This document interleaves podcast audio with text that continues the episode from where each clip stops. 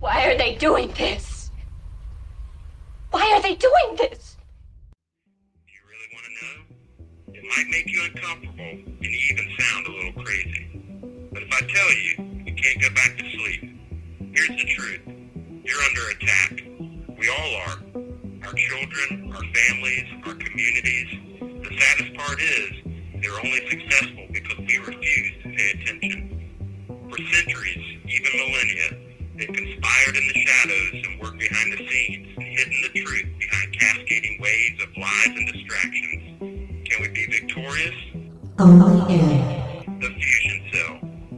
I'll be your warrior guide, retired Green Beret Master Sergeant Jeremy Brown, with former Police Sergeant Jen.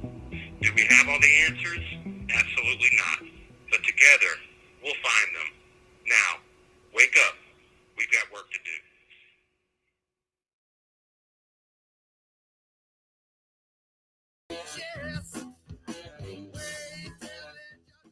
Welcome to the Fusion Cell. That was War Pigs by Black Sabbath. If you've if you didn't recognize it, Little war pigs. man, I listen to that song too often. I'm gonna have to admit, and I listen to the lyrics, and they're so true. They're just so true. And he sang that in the what late '60s, early '70s. Yeah. Yeah, Generals gather in their masses. that's right. Actually, Clyde and uh, uh, did a show on that the lyrics that song one night. It was crazy. Oh, okay. Speaking of Clyde, we actually have a little quote from him tonight. We'll get into that later. He's been on fire, you say. He's, he's obviously been listening to the Fusion Cell. He's always on fire. So You know, once you get a taste for the truth, you can't you can't stop. Yeah. That's that is the case. Once my eyes started opening, uh, I just wanted more and more information. And it seems like there's a lot of rabbit holes to go down, especially today. And here we have the fusion cell. That's why we're here, right? Uh, Larry, All right, so grab your shovels.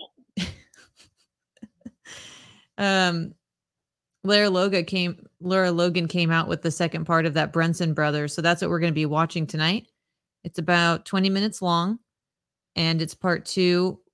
Trennis Evans says the Brunson brothers know the truth. The reason the court doesn't act on this is because it's held on the shelf to be used in the event the Biden administration attempts to pack the court. This is what's known as the Mexican standoff. Let's see if if you agree with that statement after we watch this. Is there anything that uh, you want to tell the audience before we get started? No, let's uh, let's get started and see what we can squeeze into this hour. Okay, let's do it. All right, here's Lara Logan.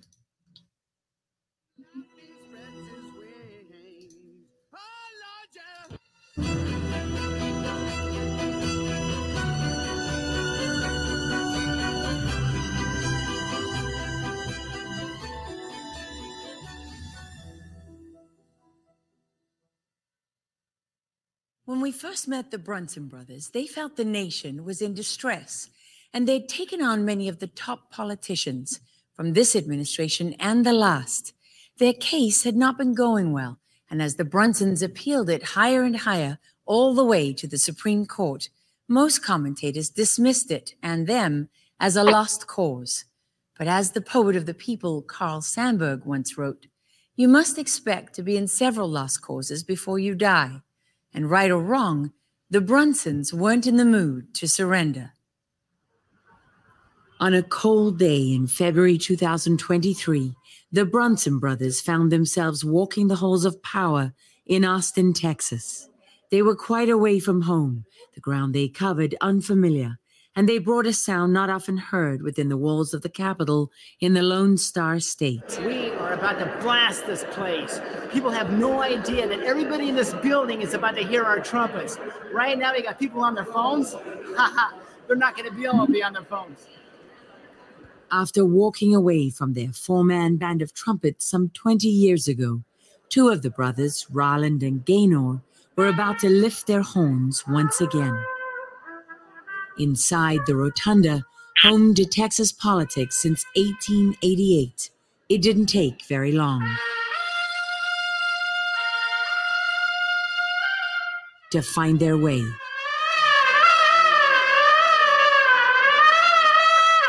The notes ascending to the historic dome some 218 feet above the floor. The Brunson brothers' journey from musicians to accidental activists made them unlikely heroes here in what has been for many an uncomfortable, at times lonely fight. They had been invited, along with their oldest brother Loy, by Texas First, an election integrity group that shared their concern over fraud in the 2020 election and supported their efforts to sue Congress for failing to investigate. It was, in a way, a gathering of election 2020 refugees, those dismissed and disregarded in their own land, condemned for the crime of not believing Joe Biden got 81 million votes. The brothers respected, even loved, for their willingness to stand up in spite of the pressure to lay down. I have something. It was also a clarion call. They've been doing this day and night for years, and it's so exciting that they're getting some people on board to support this. It's incredible. and in their story, an entertainer's Hey, charm. man, so I got on my bicycle, you know, because it's just down the street. And I went to the state court and I'm looking at them, expecting for them to look at me weird. And they're looking at the at the, the defendants, and it's all the members, you know, most of the members of Congress and the president, vice president. And I, I'll never forget this. She's looking at me and she's looking at me like this and goes, All right, I'll take your 300 bucks. and then she, I gave her the cash and I'm watching her and she stamps it. And she looks at me and says, Okay, it's filed. They finished as they used to, And you just bow, and you gotta all start clapping and, and, and whooping it up. Yeah, no idea what he's doing. with a showbiz salute. Except one brother was missing, the serious one. our leaders haven't even read the Constitution. They swear an oath and they don't even know what they're swearing an oath to. So we're hoping that this will awaken them. We'd met Deron Brunson in late February of this year when we spent time getting to know the four of them back in northern Utah, where they were born to attentive parents and raised tough in the rugged valleys of the Wasatch Mountain Range that stretches for roughly 160 miles along the western edge of the Rockies.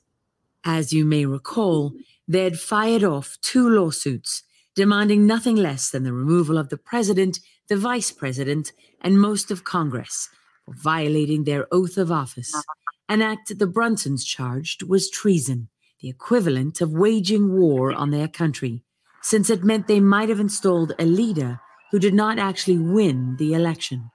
After losing their battle in the lower courts or waiting for decisions that never came, they'd appealed to the Supreme Court, who wouldn't give them a hearing. But at the time, they were still optimistic and about to try again. What I'm holding here is what I call the petitioner's petition for rehearing. And this is going to ask the Supreme Court to rehear what they denied. And you're the first to see it, actually.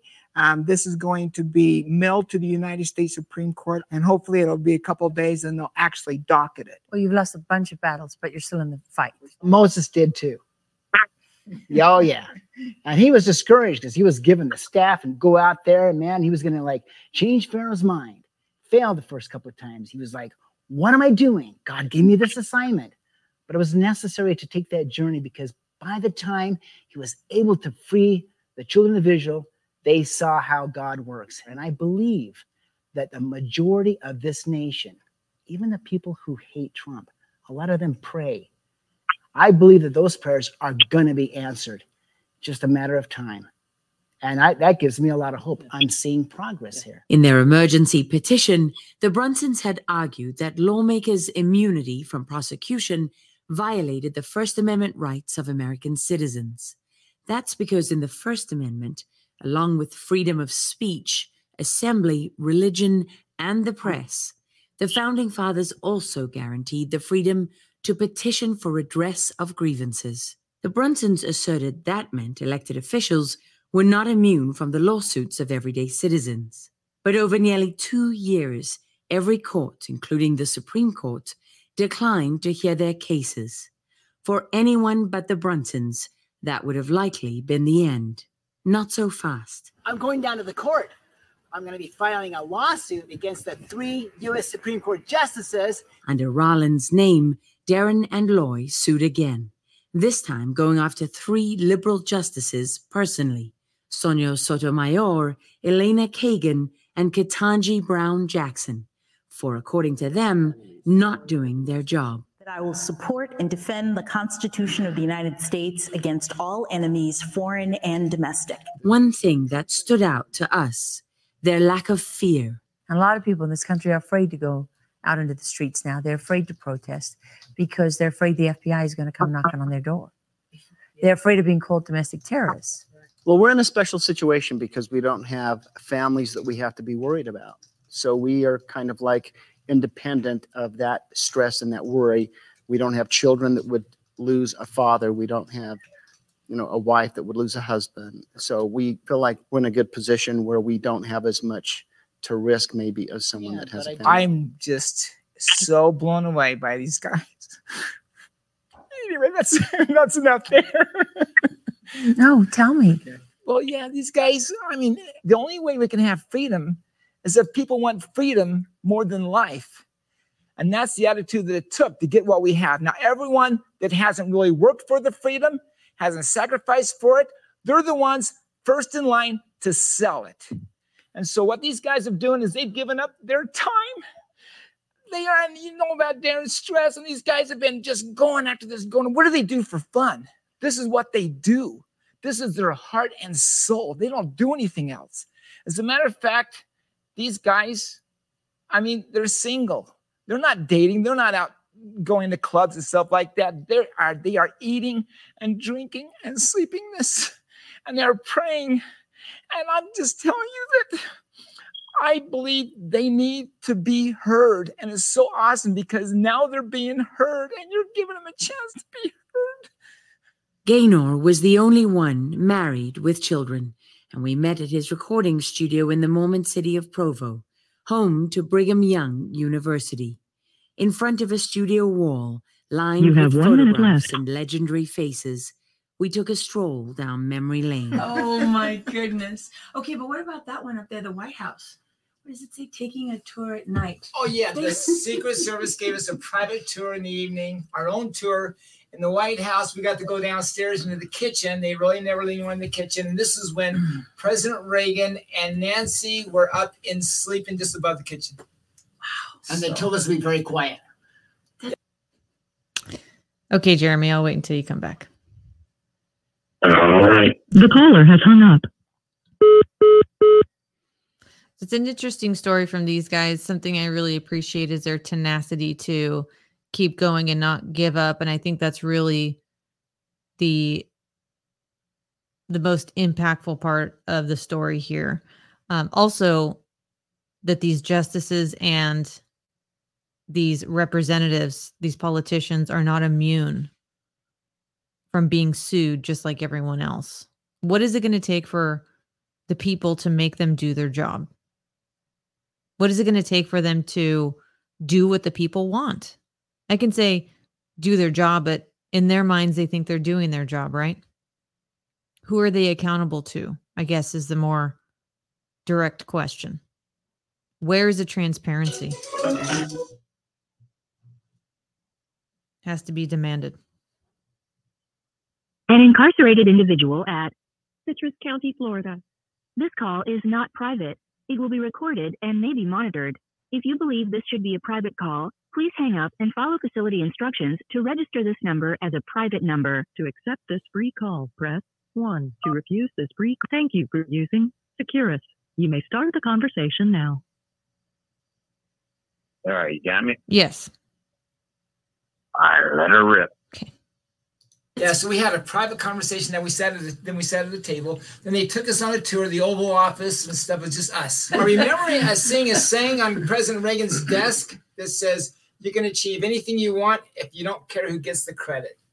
thought that was kind of interesting. You saw that on his desk. Yeah, I was Wow. In the that. Oval Office. That's What did cool. you uh what did you say to him, Deron? I don't remember. I, it You don't remember? Oh yeah, I asked him. You know, so we're standing in line, shaking his hand, and I says, "I would like your business card."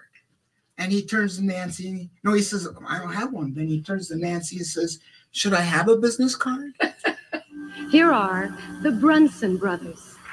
They performed for that same president in the NBC Christmas special in Washington, D.C. in 1988.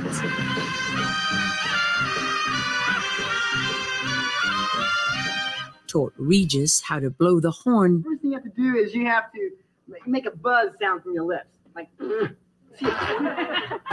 all right, great, great. led the kickoff classic halftime show at New York Giants Stadium. Music, and it's all led by the Brunson brothers.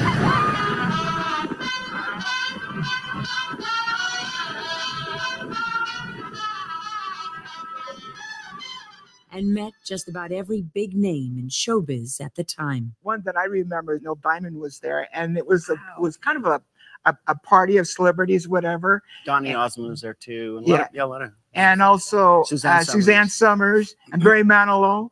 Yeah, that was that's cool. right. Yeah, and so it was nice just to sit down next to uh, Neil Diamond and just talk to him because I was kind of a We big were the fan. entertainment. We were performing for them. We apologized for playing loud because he was on the front table. He goes, "Oh man, you're my kind of music." He raises wine glasses. Your yours is my kind of My music. kind of music. Did music make you rich? No, kidding. rich, poor, rich, poor, rich, poor. We were never taught business. Made a lot of money, lost a lot of money. Made a lot of money, got screwed over by people. Made a lot of money, got screwed over by. It's the story of that's the story of many artists, right? The brothers said they got to tour with the famously flamboyant Liberace because his valet, who played trumpet himself, introduced the entertainer to their music. And I get to play all kinds of music with these wonderful musicians, everything from Chopin to chopsticks.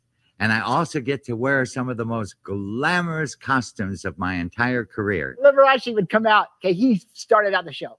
He'd do about 15 minutes and he'd say, Okay, I'm now going to introduce you to these four guys. This is 150 sold out shows we did. Sold out. Sold out. Yeah, they were sold out. Oh, yeah. Oh, Their act drew the attention of the famous and the soon to be famous. We were playing at the Imperial Palace Hotel in Las Vegas. After the show, we would be there and sign. We had this our albums, and we would sign them.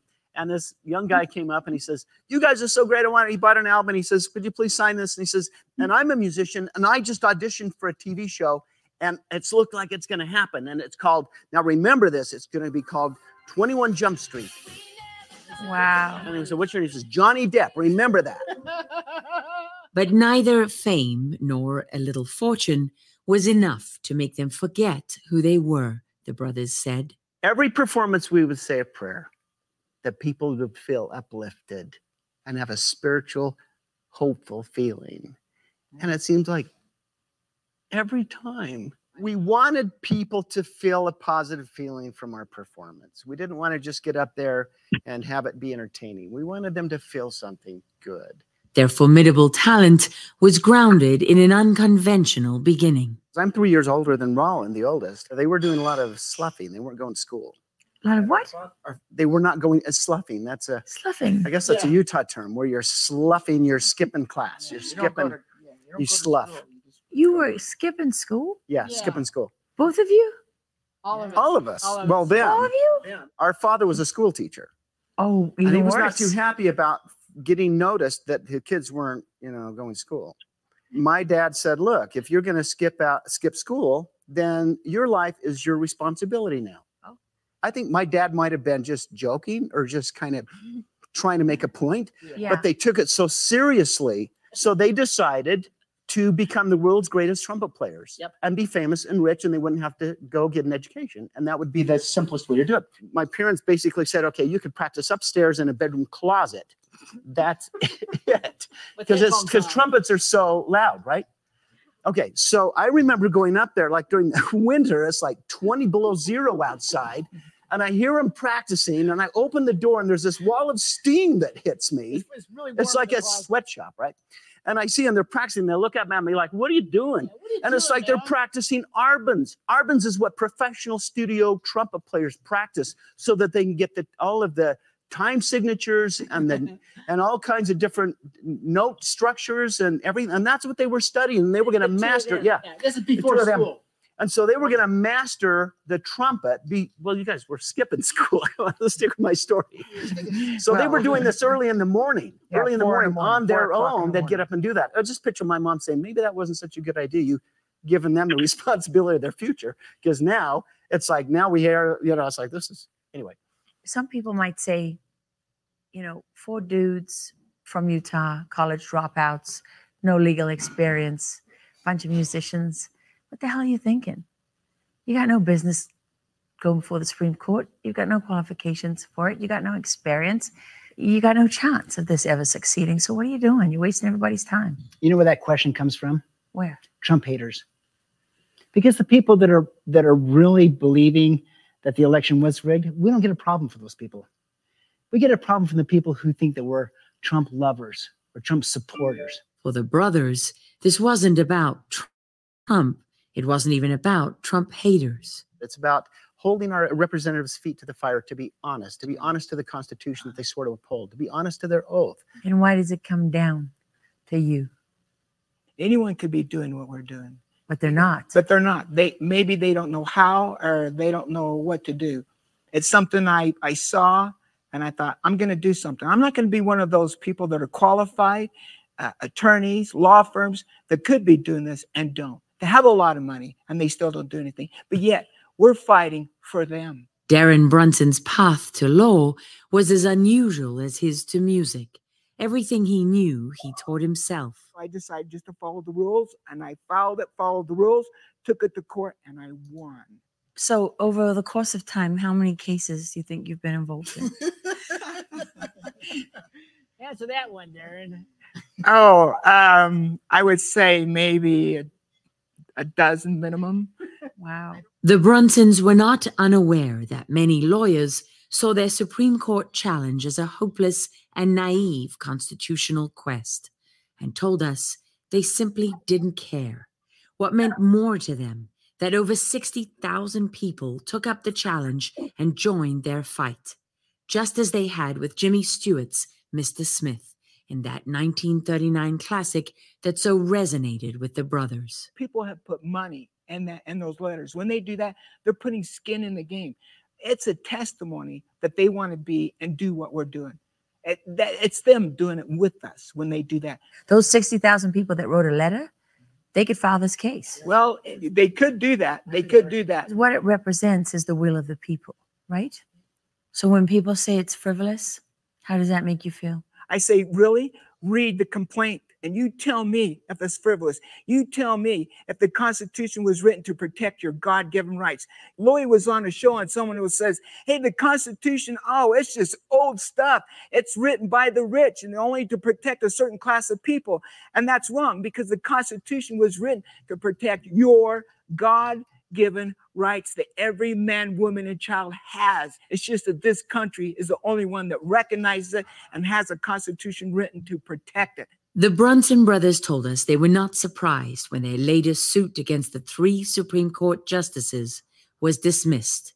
They had already filed their appeal in the 10th Circuit and were waiting to submit an opening brief. You all think I'm late. Well, I'm not late. And I'm going to stay right here and fight for this lost cause, even if this room gets filled with lies like these. And the Taylors and all their armies come marching into this place. Somebody will listen to me. They took action, they said, because like Mr. Smith, they doubted the government ever would. Oddly enough, the real Mr. Smith, James Stewart, was no stranger to them. Welcome to A Beverly Hills Christmas with James Stewart. Mr. Stewart's special guests tonight are Lucille Ball, Burt Reynolds, and the Brunson brothers. We asked the musical brothers to dust off their trumpets. Where's your trumpet? Oh, you mean right now? Yeah. And show us how it was done. So we get up there it takes everything we have and to back up, and that's really not a show. So we kind of rock like this, but it kind of is a little bit. Well, we kind yeah, of rock like makes this. sound a few Where we, times. where we getting, back up, man. ball. We'd bend, bend our knees, back up Yeah. like this, and we'd lean back and pow. It's just everything you got. Do Just everything you got. They once said they raised their trumpets to save our souls. Now they said it's to save a nation. You have a desire for something, go for it. You just might reach it. And so that's what we're doing. We're going for it. We're putting everything we got into this and we're going for it and we just might reach it. And who says we can't? So far, we haven't lost the battle. We lost a couple of steps, but we're still in the battle. And that's America.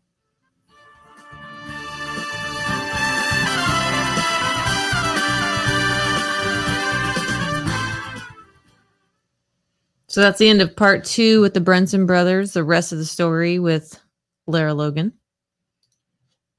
What did you get out of that, Jeremy? For me, it was don't give up. It doesn't matter if you think you can or if you think you have no business doing so.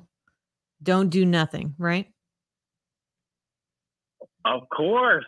That's always our message, right? Uh, actually, uh, I have written in my notes here, uh, if you're wondering how this ties in, right? because maybe maybe you're listening, you're like, what are, what are these guys that play this trumpet in their case? Uh, what does that really have to do with the fusion cell and things like that? And um, I wanted to save the answer to that question for the end, but I, I have a few notes, not too many. Um, but uh, so we, we've got. How about how about this? How about I go ahead and call back now, and we'll hit the notes that way we won't get interrupted by the very rude lady who always interrupts us. Yeah, that sounds good. Okay, bye. The caller has hung up. If you have any thoughts on what we just watched, please feel free to drop them in the chat. We'll get to him right before he calls in. And that's really what I got from from this. I'm curious as to what she's going to drop next week and I know that it does have a correlation with January 6th. And it may be the crux of the issue, right? Because it was the election that the January 6ers were going to the Capitol simply expecting Mike Pence to do what he said he was going to do, which was a simple challenge to that election that looked incredibly suspicious, but we didn't even get that far. There's a lot of uh, cover ups going on, but as you can recall, Unknown caller. Steve Baker just came out with an explosive story. So we're hoping Dual at Citrus County, Florida. that story This gets some call legs. Is not private. It will be recorded and may be monitored. If you believe this should be a private call, please hang up and follow facility instructions to register this number as a private number. To accept this free call, press 1. To refuse this free, thank you for using Securus. You may start the conversation now. All right, you ready? Yeah, Jeremy, let me just uh right before you're coming on, I asked people to to type into the comments. So uh give me one second here. R.D. Hayward said frivolous is the instigation without mitigation of litigation. My take on the Brunsons. God love them for trying though. Uh yeah, so that those are the comments that we got regarding the Brunson brothers. Go ahead. Okay, great. All right. So she she used the the phrase election 2020 refugees, and I just I love that phrase because that, that is kind of like what it is. I mean, look, we've got uh, economic refugees and political refugees in the United States, and that's why we see this from blue states to red states, right? Uh, so you got your your blue states are getting bluer, and your red states are getting redder because Americans are balkanizing, right? They are saying, "I'm not going to put up with this," and and, and the election is just one of these factors, right? But let me tell you that the corrupted establishment Republican side of this two-party duopoly, right, has their battle cry for this, right? And it started uh, during the 2022 election cycle, right? It was those who wanted to just move on and look to the future, right? And then there were the candidates oh, they were just stuck in the past and still litigating the 2020 election. Come on, guys, just move on, right? This was the cry, not of the Democrat Party, but of the Republican Party. The Republican Party that raised over $250 million, if not more, $250 million is what I was told and heard before I was ever arrested, that, that Ronna McRomney uh, raised telling Americans and, and conservatives and Republicans specifically, we're going to fight for election integrity. And to raise a quarter billion dollars and they did nothing with it except finance candidates that didn't want to look to the past. They wanted to look to the future, look forward to the positive things that we can do, not back behind us, right? And then when their candidates won, they ran around and probably used that same ele- election integrity money to talk about how, see, the American people spoke out and stomped down this rebellion of those who want to live in the past because they want to look to the future, right? Yeah. So now we hear candidates like Nikki Haley, the prettiest little neocon I've ever seen. She's got the whole package. And what does she love to say? She loves to say, we can't keep looking to the past, Jen. Jen, look, okay. And maybe they cheated, okay, all right, but we can't look to the past. We have to look to the future, right? So let me ask Nikki Haley this. Um, all right, so we don't want to look at the past when it comes to elections because they, we all know that when you have a problem, clearly the solution cannot be found in the past. So we don't want to look there. But what about our national debt? Uh, 33 trillion. Has it hit 34 trillion yet? I mean, it has been 24 hours since we were last on. Uh, should we look to the past when it comes to our national debt and say, uh, hey, Miss Haley, um, maybe if we look to the past, we might figure out why we're $33 trillion in debt because of you clowns, right? Right. Oh, no, we don't want to look to the past, right? Well, what about energy policy? Um, is Miss Haley, if she were to be elected uh, uh, president, would she look to the past and say, "Oh, look at this screwed up energy policy that we have here uh, in the past. Uh, maybe we should change it, right, for the future." I mean, what about the climate alarmism? Or how about her favorite topic, war? Are, Is Miss Haley going to look to the future and avoid endless wars, or is she going to bring up a bunch of stuff from the past to justify a never a new never ending war? And what about January 6th? I mean, they, is Miss Haley going to alert the DOJ to stop looking to the past when it comes to January 6th? Don't arrest any more of those domestic terrorists, okay? That's in the past. We need to move to the future. We need to look forward with a positive message, DOJ. Is she going to put an attorney general that says, when it comes to fighting crime in America, we're not going to look to the past, we're going to look to the future. Pre crime. Well, she might actually do that part, right? This is a ridiculous line of thinking meant to make you forget that those that are in office actually benefited from the broken, cheating system. I mean, even now, I have to listen to controlled conservative talkers on the radio all day tell us that, oh, in order to actually win elections now, we should just cheat like they do. We should just harvest votes like they do. Well, hell, why don't we just print them out like they do? Why don't we just uh, uh, find some country and start recruiting their people to come across uh, the Canadian border, right? And it can, and we could call the, the southern border crisis the Democrat border voter crisis, and we could call the Canadian uh, border crisis the Republican uh, uh, voter border crisis, right? Yeah. It's ridiculous, but this is going to be what you will continue to hear. And guess what? Uh, she's not the only one. I've heard multiple establishment Republicans, to include some people's favorite governor, also mentioned the same theme of how we can't look to the past, right? Certainly don't look to the past when it comes to your COVID vaccine, because then you might ask, why the hell am I getting my seventh booster? Yeah. And why was I just tested positive for COVID last week? Right? But this is their battle cry. And so I'm glad that somebody in this country hasn't forgotten what happened in 2020.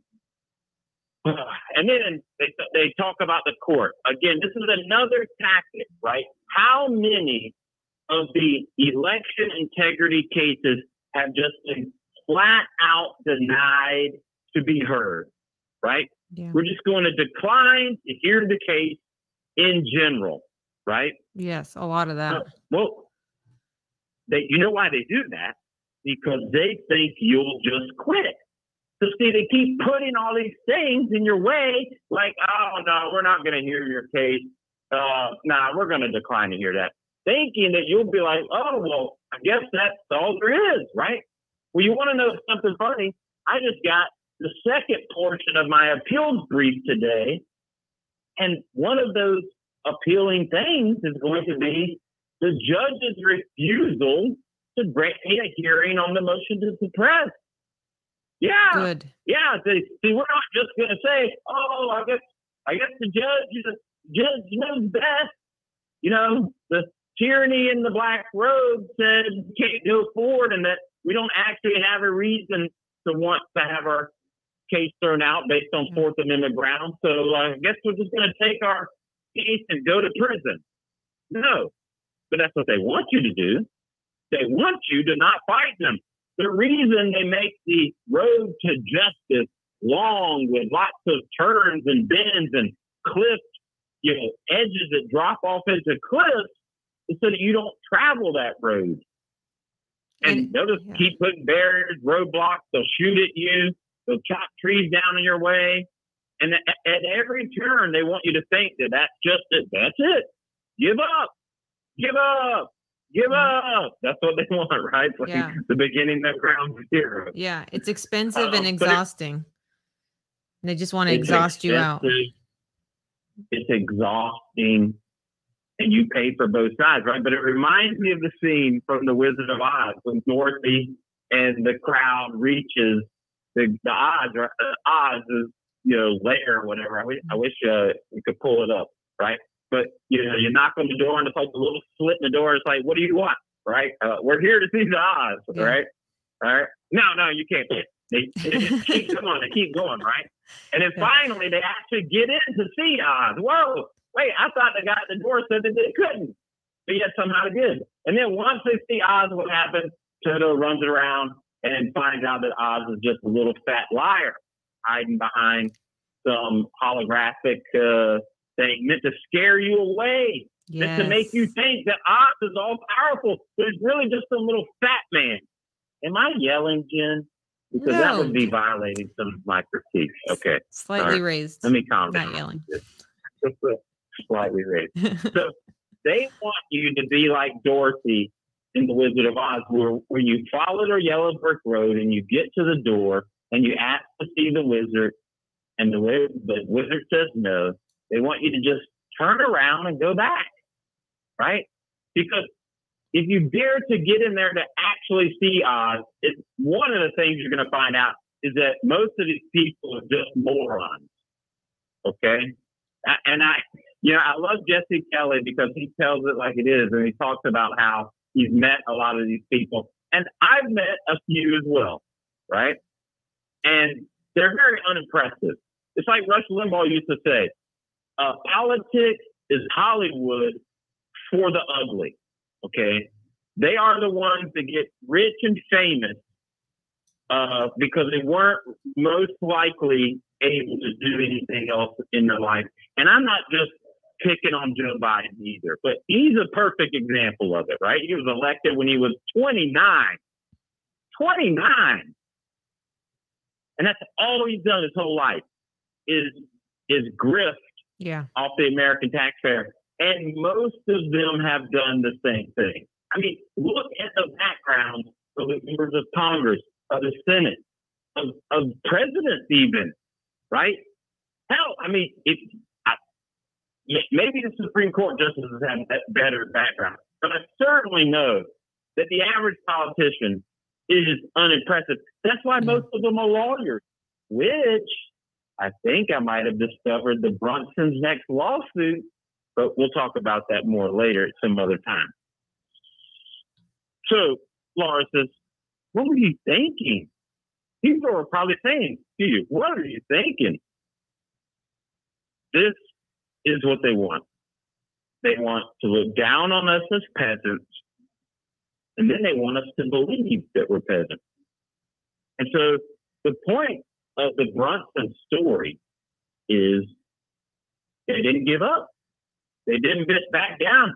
They didn't see their concern as unimportant as everyone that they confronted seems to think it is, Yeah.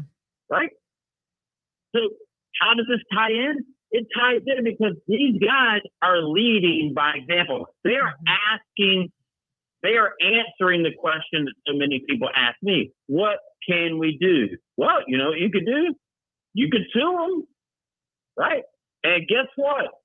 They're going to tell you that, it, that you're not going to win. They're going to throw your case out. They're going to decline to hear it. You're going to spend a whole lot of money. But let me tell you a story about Dick Heller. You might have heard of the case DC versus Heller. Uh, DC versus Heller was a Supreme Court decision that basically said DC's gun laws cannot prevent an American citizen from owning a handgun. That's it. Very narrow in its ruling, and it's been greatly celebrated. Do you know how long it took this lowly security guard, armed security guard, who could carry a weapon to protect these elitists who work at DC, but yet was told, told by statute that he could not privately own a handgun. Do you know how long it took Dick Heller to win? I think it was like 30 years. Wow. But let me tell you the value of those 30 years when we come back, because uh, this, we're going to round it out with this, and then I'm going to let Jen uh, talk to us about some other things. And It's probably going to make me raise my voice, but I'm going to work very hard to keep it down, to keep calm when I come back. Okay. We'll be here. The caller has hung up. I'm, you know what I'm really looking forward to are these cases that I've heard of that I should be keeping track of, of people who are suing the IRS saying that we shouldn't be paying income taxes, we shouldn't be paying this and that. Now, those are the ones that I, I really should be keeping an eye on, also, like I said. But um, there's so much information coming in, especially right now. It's hard for me to even keep up. I'm, I'm reading news during the day and it's affecting my memory to be quite honest with you because i'm i'm trying to recall what i read. I'm like i can't even recall. I've read so many things and it's just like i feel like i'm i'm reading all these things analyzing coming up with these you know theories generalizations. But to come back like an encyclopedia like jeremy brown does um i just can't do it. I got to work on it. An incarcerated individual at Citrus County, Florida. This call is not private. It will be recorded and may be monitored. If you believe this should be a private call, there isn't even enough time during the day to to listen to all the podcasts I want to listen to. To accept this free call, press one. To refuse this free, thank you. So thank you for being here. Securus. You may So start I know the there's a million out there. now. All right. So, DC versus Heller. 30 years. In fact, I had the privilege of speaking to Mr. Heller on the phone for probably about 30, 45 minutes when I was in Texas uh, doing in studio interviews uh, for InfoWars uh, and the Alex Jones show and, and things like that. And so we had a very nice phone conversation. And yeah, we talked about a lot of things. Um, but DC versus Heller, which I believe it was 2000, a 2008 decision, took 30 years, approximately 30 years. I might be off by a year or so. I'm not, I mean, I'm in jail. You know, cut me some slack. So see, DC versus Heller was narrowly defined, but basically opened the door. The Supreme Court said, yeah, American citizens can own handguns. Oh, okay. Uh, against a federal uh, regulation, because again, DC is a federal district, right? And so somebody in Illinois said, well, my state is preventing me from owning firearms. And so they took their state to court in a case known as, I believe it's McDonald versus Chicago something, right? And this took the DC Heller decision from not just the constitutional jurisdiction over the federal government, but now applied it to the state. And then recently, either this year or late last year, I believe it was this year though, uh, another case out of New York it was built around the ruling in D.C. Heller, in McDonald versus Chicago, and I'm gonna have to get the actual accurate name because I hate I hate doing that, but it's something like that. Uh, they had a case, uh, New York Rifle Club versus Bruen. In that case, the Supreme Court said, yeah, all these gun laws, okay, they they they have to have a basis in historic uh, enforcement, right?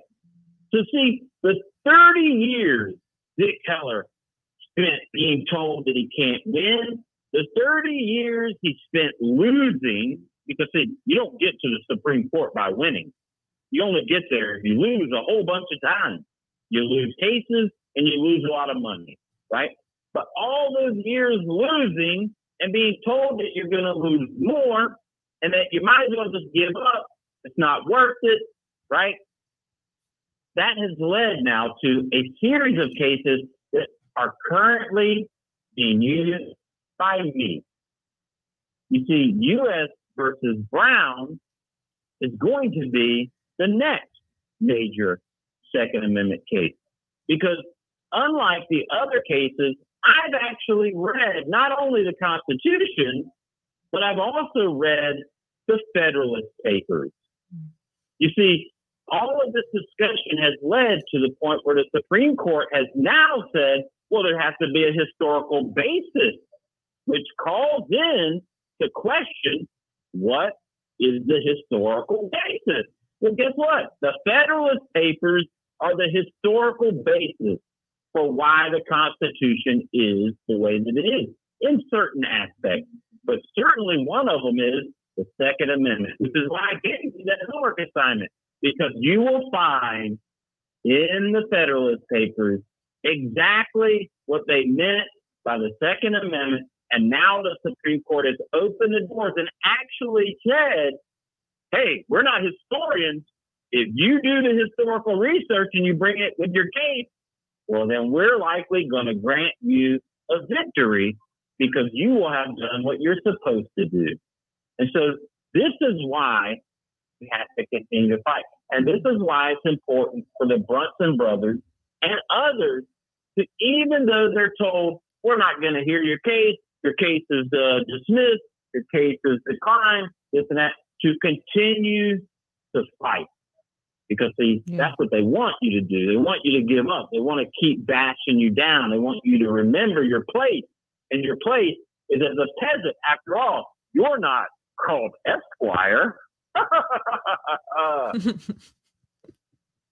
no, you're called an American. And they work for you, not the other way around.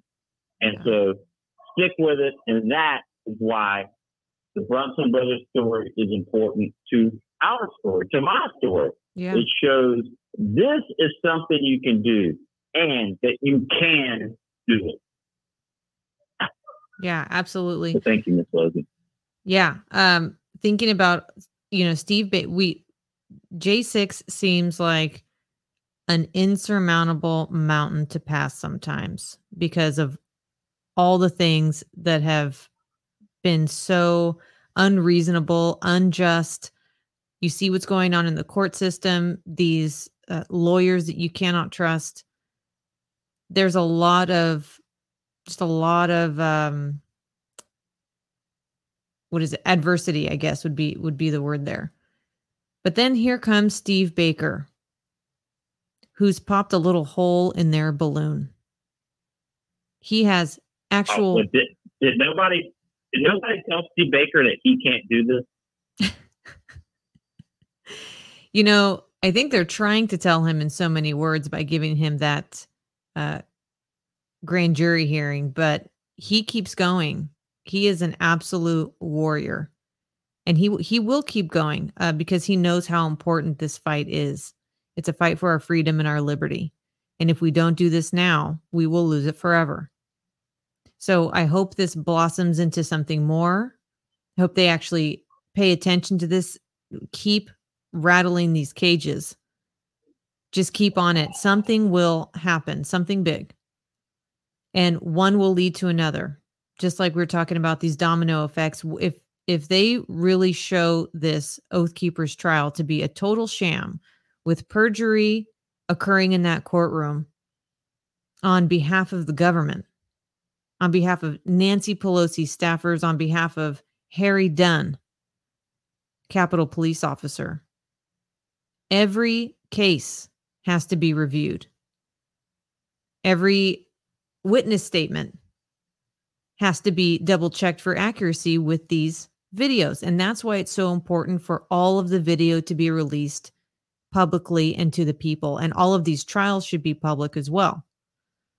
So, you know, it only takes one. Well, you know, it, it's funny that you should mention that, Jen, because if you remember way back in in in our way back machine, maybe it was a fusion cell, maybe it was the Freedom Family Fairness Report. But let's just do our Wayne's World, and we go back.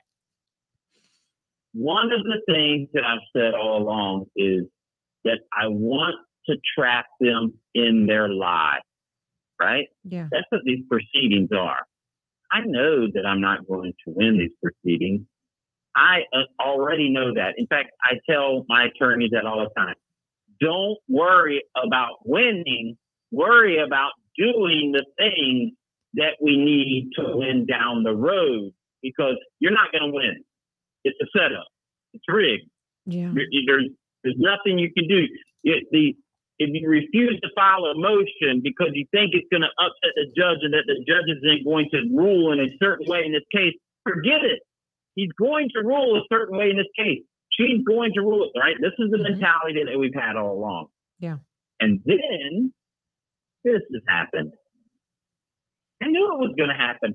I know because I know what the truth is. And so if the truth comes out, well, then I know by catching them in their lies, like for example, uh, the brief, the portion of the brief I have today is all about the search warrant being about January 6th, right? Yeah. This was the government's argument in pre-trial uh, motions and things like that, right? In their justification, in their explanation against the hearing, the motion dismissing. But yet, then later, after they seemingly won that battle, later they say in a trial transcript that this case actually had nothing to do with January 6th. Because, see, now they wanted me to not be able to play the recording of the agents recruiting me, right? Yeah. So, which is it? What was this a domestic terrorism search warrant tied to January 6th and its investigation? Mm-hmm. Or the search warrant just happened to have been something that was conducted and, and these crimes that we've sentenced to 87 months? Well, they just they had nothing to do with January 6th. They were they were simply the result of the search warrant and, and we found these illegal things. Well, you can't have it both ways. But it is both ways in the official record. So this is what you're going to see, just like Jen said. As the truth comes out, because remember, Uh, a lie is halfway around the world before the truth even gets his pants on. Well, the truth is zipping his pants up right now and starting to do a little bit of warm up exercises, right? Because you got to get the blood flowing. You don't just want to run right out of the fat. You see, lies, they're brand new and young, right? They're limber. They can't, they just can get out, hop out of the bed at six o'clock in the morning and start running to see. The truth is old and sore and crusty and grumpy when it mm-hmm. wakes up in the morning like me, right? Takes a little bit of lubing, needs to get some coffee in them, right? But guess what? The truth is wise, and it's going to catch those lies, right? Yeah. Just like the the tortoise caught the hare, right? And so that is what you're seeing happening right now. You're seeing the truth. Got that cup of coffee in them, or her could you know the truth could be male or female. Maybe the truth is transgender. We don't know right? But the truth is coming right? And this is what i warned my trial judge is that the truth is coming. And are you going to put yourself on the record as being one of those involved in covering up the truth? Or are you going to be on the record as one that was in on it right? And i think we know what decisions have been made up to this point and so you're absolutely right. These are going to be monumental uh, uh, revelations. These are going to be mono- monumental discoveries that will have no choice but to change the whole game. But what? But only if these defendants, who thanks to recent criticisms I'm going to build up right now, if these defendants fight. They cannot lay down. They cannot waver. They must file these appeals. They must force their defense teams to get these arguments on the record beforehand and not eliminate their ability to bring them up in their appeal. And they're going to have to figure out a way to convince a society that is being broken down to their core financially Yeah. To give up just a little bit to help them. Okay. Because this is crucial and important thing.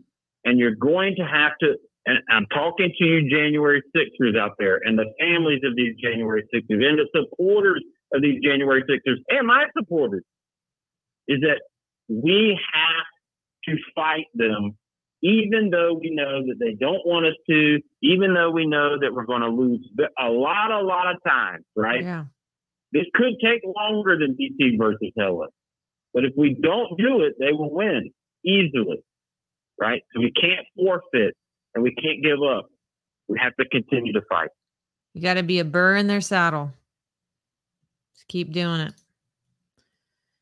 Okay, we are almost out of time. There's one question that's been on my mind, Jeremy. A lot of people are talking about the global jihad that has been proclaimed by Hamas leader for tomorrow.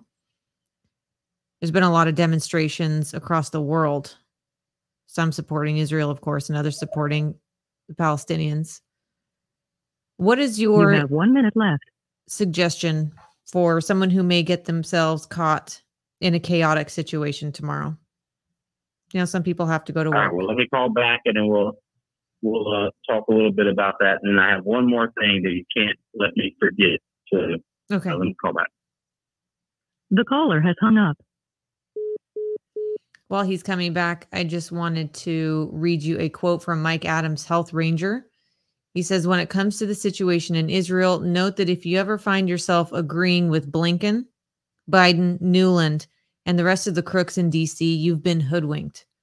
The Biden regime and neocons are committed to violence, deception, depopulation, and the enslavement of humankind. Every event you see directed by Washington, D.C. is intended to achieve those goals, often by manipulating human emotions and perceptions. And the reason that I'm telling you that is because I am absolutely staying away from choosing a side. There are reasons as to why emotions are flared on both sides, but this much is true. Unknown call. You've seen enough from this administration to know that if you're agreeing with something that they're pushing, you're probably being walked into a trap. Private. It will be recorded and may be monitored. If you believe this should be a private call, please hang up and follow facility instructions to register this number as a private number. To accept this free call, press 1. To refuse this free call, thank you for using Securus. You may start the conversation now. All right. You were saying, Yes. So the question is uh, if someone happens to find themselves in a chaotic situation tomorrow, well, hopefully they are armed. Um, but either way, what what would you be doing? What kind of suggestions would you give? You know, some people have to go to work; they can't avoid these things. So, what what would you what advice would you give to them? well, I mean, if I accept your premise that they have to go to work and they can't avoid them, then uh, I would say, yes, certainly you need to be armed with something. Okay. The, the reality is the best thing to do in these types of situations is not getting them, get into them at all. Right. So, uh, uh, failing to plan is planning to fail. Okay. So if you live, let's say near a university, right? And your route normally takes you by the university, you might want to look at is there another way around where maybe I can get to my office without driving right by the university or these uh, you know no-go style areas where you anticipate there might be something, right? Do a little planning beforehand and try to avoid them, okay? But sometimes things are just unavoidable, right? You know, not saying be a coward, but don't just you know, do stupid things. But sometimes you might find yourself in a situation, and and I found myself in these situations many a time. Uh, in Bolivia, you know, our car was surrounded. All we had were our handguns, and you know, got kind of hairy there, and you know, we were prepared to start busting out some windows. But the, you know, it all worked out. Remember, you're in a car, right? A car is a weapon, right? Uh, so you have to, if you get in this situation, don't roll your windows down and start trying to negotiate. Not a good idea. Okay. Uh, utilize that car the best that you can, right? And remember, always apply a rule that we often apply, which is it's better to be tried by 12 than be carried by six. Okay. So uh, don't uh, lose your life because of fear of uh, that if you use self defense, somebody might call you names or take you to court. Right, it's better to be tried by twelve than it is to be carried by six. If you find yourself in one of these surrounding positions, this is what I, you know, advise my girlfriend and and our you know our family. Uh, I told her, we had this conversation today, right? Make sure you have some type of like uh, chemical spray, OC spray, pepper spray, bear spray, whatever you want to call it, right? Call it bad guy spray, right? You can buy them in large fire extinguisher size canisters and have those in the door of your vehicle. And if people start to come up on your car or they bust out your window, you just spray the hell out of them. Trust me, they're going to, to rub their eyes. And when they're rubbing their eyes is when you uh, press on the gas a little bit, right? Um, obviously, if you are comfortable with a firearm, you should definitely have it. It's the great equalizer. Trust me. Uh, ask anybody who has been raped or been overrun by a crowd. Uh, how, what, what was the, the kid uh, in uh, Kenosha? What was it? Kyle Rittenhouse. Yeah. Ask him if he's glad that he had his weapon that day. And I can assure you, I saw the video. He's glad, right? Firearms are the great equalizer. No matter how petite and cute you are, and no matter how big and burly the jihadist is, although he's not likely going to be big and burly. Um, but let's say there's 10 little skinny jean wearing jihadists are just as violent and deadly as one big and burly jihadist. Okay. Mm-hmm. Uh, if you pull your firearm out, trust me, they're going to think at least twice about what their next action is going to be. And look, you don't even have to shoot them. You pop off a couple rounds in the air. Uh, there's going to be some movement of human bodies in multiple directions because the average person just doesn't want to die. And trust me, the types of jihadis we're likely to be dealing with on on tomorrow's event uh, aren't the uh, jihadis that were uh, ransacking Israel. So, look, you have to prepare, you have to plan, you have to defend yourself. And so, take these types of measures. Remember, your vehicle is a weapon, okay? And, and and yeah, don't be afraid to to you know you know scrape a little paint, right? Yeah, like like I say in Days of Thunder, uh, that he didn't he didn't bump you, he rubbed you, and rubbing's racing. Okay, push them out of the way with the car; they'll move. Uh, but okay, but the key is try to avoid these situations altogether. And then the last thing is don't be alone, right?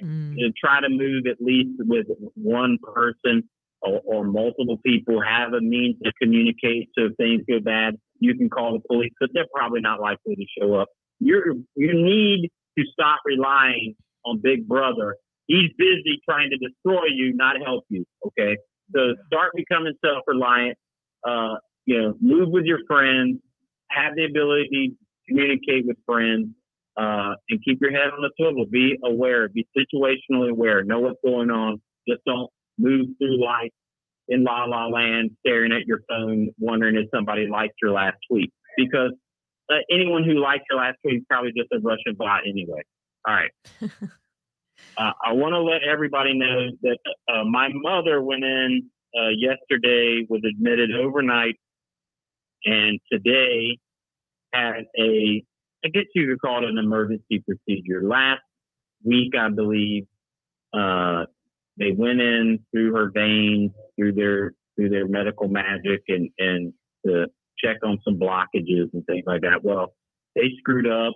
They damaged the vein. It caused a hematoma. Uh, and so they had to go in to repair her vein. Today, I have not gotten word on how she has done because I'm in jail. Her, my sister and her other daughter is in Alaska. Uh, her boyfriend is is an elderly man with his own health concerns and had to take care. So in essence, she's there all alone by herself, uh, thanks to the FBI's Joint Terrorism Task Force. And so uh, I haven't gotten a recent update on her condition. Uh, she should be out by now. I hope the procedure is only supposed to take an hour, but she was going to be uh, under anesthesia. So at her age, it takes a lot of time for her to come out of, of that. So please, if you can find it in your heart, uh, to send some prayers and some positive positive vibes.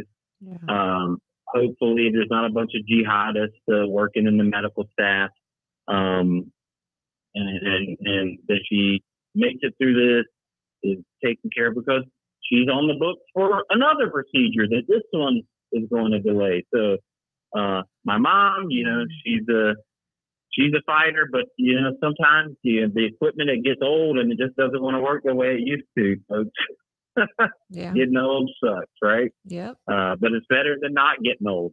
Okay, so remember that. But uh, if you could please remember my mom. Uh, and if you haven't heard some of her segments early on in the podcast, Jen used to have her on. Uh, she's a hoot. Uh, That but, she uh, is. get better, get better, mom. I love you. Yeah, absolutely. Definitely prayers for uh your mom, Mama Brown, I like to call her, but I think I'm the only one that calls her that. Well, she likes to call you Jan. Oh, well, that works. And it's not That's I, awesome. it's I. yeah, she's she's a super super cutie pie. So, okay. Yeah, definitely we'll be sending some good vibes her way. And thoughts and prayers. Also, Voices in Nebraska saying prayers as well. Thank you for that. All right, great. Okay. Well, we're All right, Jim. Well, you got anything else, or are we going to let these people go to bed? I think we'll They might be like Joe Biden and need a nap. they probably do. I think it's time to uh wrap it up. Is there anything else that you'd like to say before we exit? I will see you on Monday. Okay, that sounds great. Uh, and I know that we have a homework assignment for next week. So That's right. mhm. Federalist Papers 26 through 29. I listened to them today. You're going to probably look, get the audio version and read along. That's what I have to do because uh, uh, Alexander Hamilton is quite the writer, and it might not make a whole lot of sense when you just try to read it the first time. They're very eloquent in their language, much more than we are today. But you're going to be shocked by what you read uh, if you believe all the nonsense that they say today. Uh, it's very clear as to what the founders felt we needed a Second Amendment for, and it wasn't so that we could go turkey shooting. You're absolutely right about that. I think I will read it out loud in case some of you don't have the time or um, don't like reading or whatever it is, or maybe you can't get your hands on the book uh, or on the Federalist Papers in general. So uh, I'll try to do that over this weekend. That way you can just hear it instead of having to read it. Or if you can't get your hands on Audible, whatever the case is, we'll put it out there so that we can help you get your So, homework Jen, done. you're, you're now going to be an audio book reader. Oh, I'm far from it. Just trying to do everybody a favor if they need it. Anyways, well, thank you everybody for being here on the Fusion Cell. Uh, give us a rumble, subscribe if you can. Follow us on Twitter, the Fusion Cell, and we will see you next week. Everybody, have a good one, and All right. thanks, Jeremy.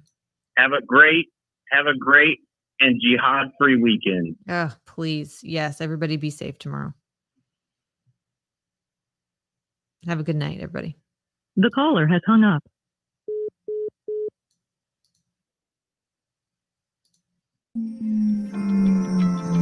World domination. Same old dream. The universe grows smaller every day. This nation under God shall have a new birth of freedom, and that government of the people, by the people, and for the people shall not perish from the earth.